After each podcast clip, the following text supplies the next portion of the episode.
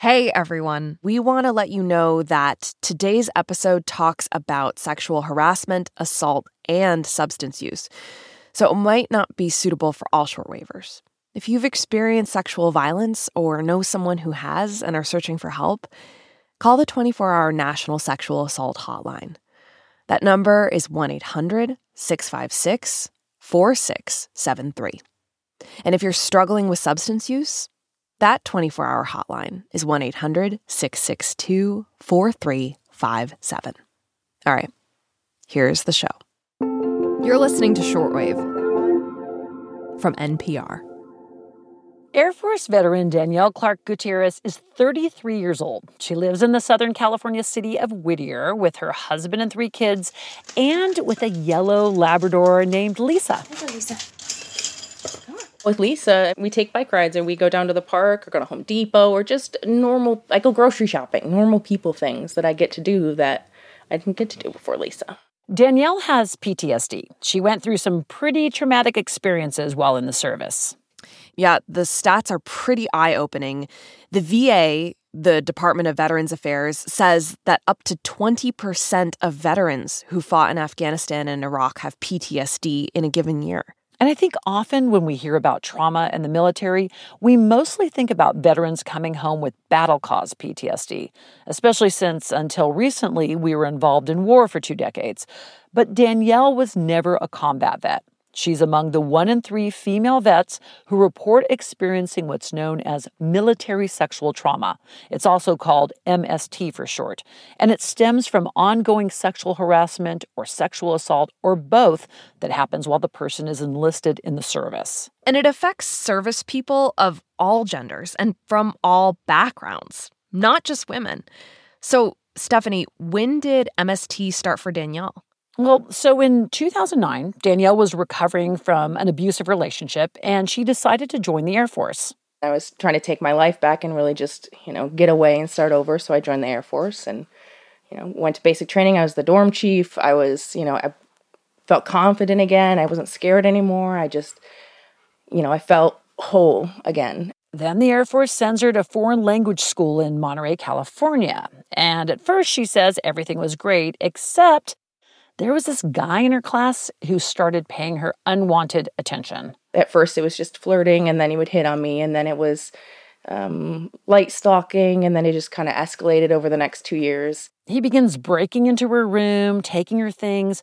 Danielle reports him to her superior officers. That's super scary. How did her superior officers respond? Well, they ask her how she might have provoked him to them that was like, ah, he's just being silly. He just likes you. He'll get over it, whatever. And so, about a year later, after a party, she's heading home, and the guy grabs her in the parking lot and pushes her up against a vehicle. And thankfully, you know, some of her friends see this happen and they stop him. Did they report him? They did. And so the Air Force investigates him, and Danielle says they reprimand him by restricting him to base and knocking him down in rank. She thought they'd kick him out of the service entirely, but they didn't. And so after that, Danielle says she gives up hope on everything and she leaves the service.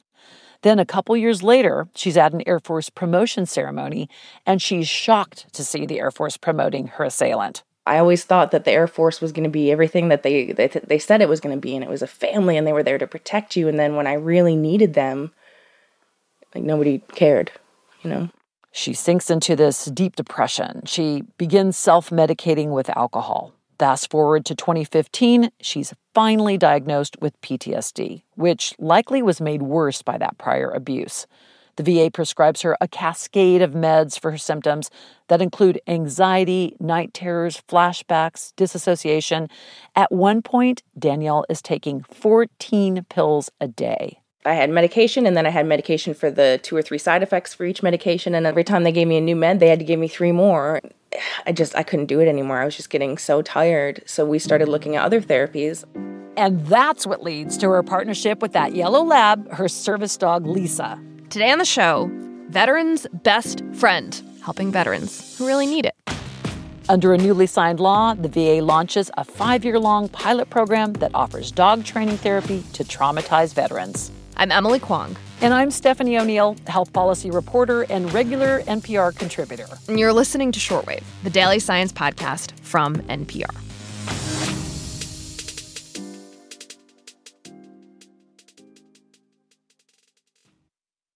All right, Stephanie O'Neill, you were telling us about Danielle and how her life changed for the better because, in huge part, of a dog. Yes, that is right. How did Danielle find Lisa, her pup? Well, with that medication regimen overwhelming Danielle, her husband starts searching around for something else to help her, mm-hmm. and he finds a nonprofit group, K9s For Warriors. This group is one of a number of accredited nonprofits nationwide that adopt rescue dogs, many of them from kill shelters, and turns them into service dogs for veterans like Danielle who are dealing with ongoing symptoms caused by traumatic experiences from combat, from military sexual trauma, and from traumatic brain injuries. Got it. And what is the science behind these service dogs? Well, this is where Maggie O'Haire comes in. Okay. My name is Maggie O'Haire, and my title is Associate Professor of Human Animal Interaction at Purdue University.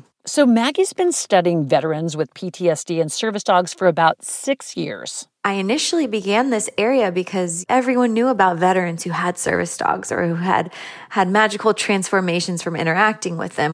And yet when we went to look for science to back that up, there was no peer reviewed scientific evidence behind this at all. Hmm. And that was something that really motivated and triggered us to start to collect that evidence base to build a scientific portfolio of the effects of service dogs for veterans. Basically gathering data to back up the stories. Exactly. And in the first Purdue University study, Maggie and her team looked at 141 veterans with post traumatic stress. Mm-hmm. About half the group had a service dog, and the other half was on a wait list for a service dog.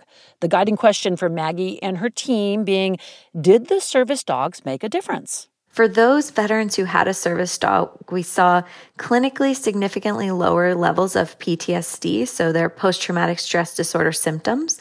We also saw significantly lower anxiety, depression, higher quality of life. For example, we saw higher overall psychological well being. So these are things like feeling happier and more elated and less sad and depressed, isolated and lonely. Maggie says they also saw the veterans getting out of the house more and engaging more in society through social activities and through work. So, in this study, we were able to quantify a number of ways that the service dog was measurably impacting the psychological, physiological, and well being of the individual. And so her ongoing studies in this area suggest that while service dogs aren't necessarily a cure for PTSD, they do ease its symptoms for many vets and can be used alongside other treatments. All right, let's talk a little more about how you quantify canine love. Uh, how are they measuring that in these studies, like with surveys? Yeah, like most studies that look at any sort of psychological outcome, mm-hmm. the researcher relies on self reporting from those they're studying. Okay. Maggie and her team then followed the studies of self reported outcomes with one that offers the first objective measure of the effect these dogs have on traumatized vets. Ooh, what was their objective measure? Well, they were measuring cortisol levels in veterans with service dogs and those without. Oh, that's really smart because cortisol, that's the stress hormone. That's right. And it affects nearly every organ in the body, helping you respond to stress, to fight infection, to regulate blood sugar, important stuff like that. And when it's working normally, you see the highest level of it in the early morning, and then it tapers off with each hour of the day. But often it fails to work correctly for those with PTSD there's what we call dysregulation of that stress hormone. It's not functioning in the way that it does for healthy adults due to the fact that they're always experiencing stress and hyperarousal to such a strong degree. So, how do you measure your cortisol? Well, they looked at spit. Spit?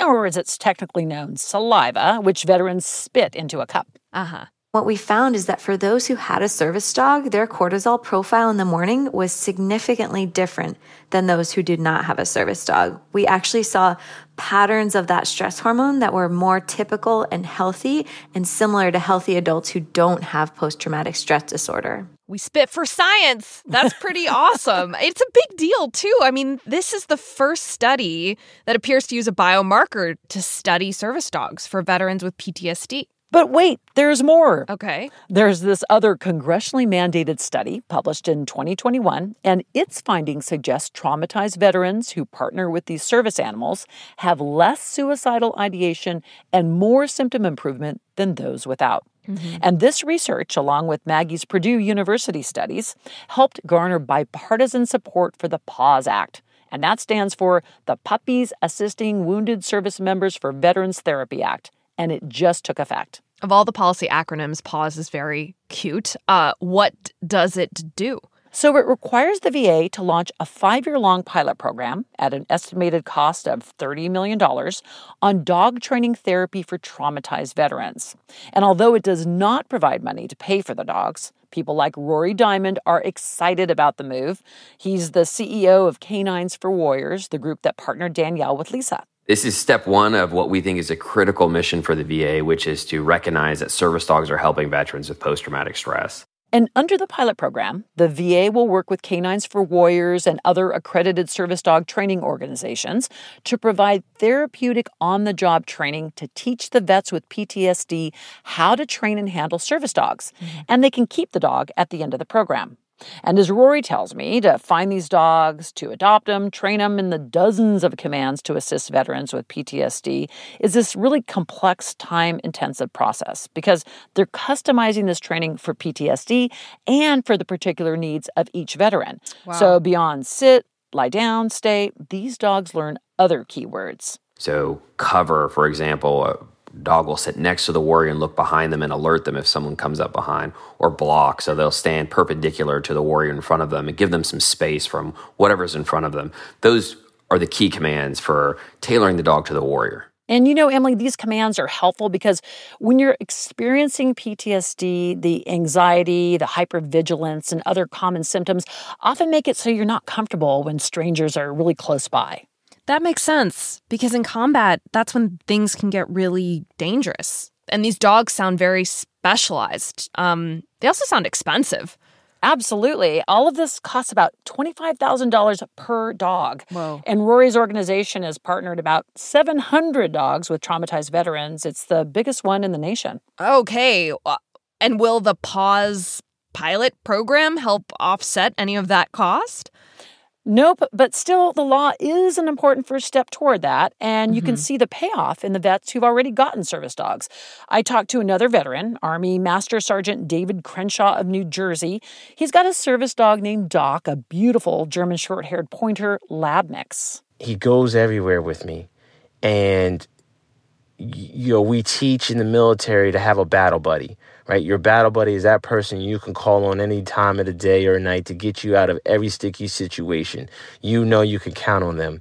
And these service animals act as a battle buddy. Hmm. And so you know you're always going to have them and they're always going to have you. For years, David's dealt with persistent hypervigilance as part of his combat cause PTSD. It left him constantly on high alert, which is super stressful, causing him anxiety, and it was just plain exhausting. So he always avoided large gatherings. But this summer, with Doc, he spent a few days at Disney World in Florida, which marked a huge breakthrough. I left with a smile. I was not agitated. I was not anxious. I was not upset. It was truly, truly amazing. And so much so that I didn't even have to stop to think about it in the moment. It just happened naturally. David says because of Doc, he no longer takes any of his PTSD medications and no longer uses alcohol to self medicate. That's wonderful. And what about Danielle and her pup Lisa? Well, Danielle told me that Lisa's helped her to quit alcohol and to stop taking three of her meds for panic attacks, nightmares, and periods of disassociation. She checks on me all the time and if she sees that i'm just kind of like out of it she'll just you know whatever she has to do to bring me back. I, I can't even put words to how helpful that is. Wow. Come on, come on, come on. So she and Danielle have this really cute ritual where, as Danielle mixes her food, Lisa dances in place. Her nails are all clacking on the floor, and it looks just like a normal household. And Danielle says this is what she wants for other vets struggling with trauma. And she hopes this new federal pilot program will help other vets like her by making the case for Paws Act 2, the sequel, which would contain actual funding for providing these dogs to veterans with PTSD.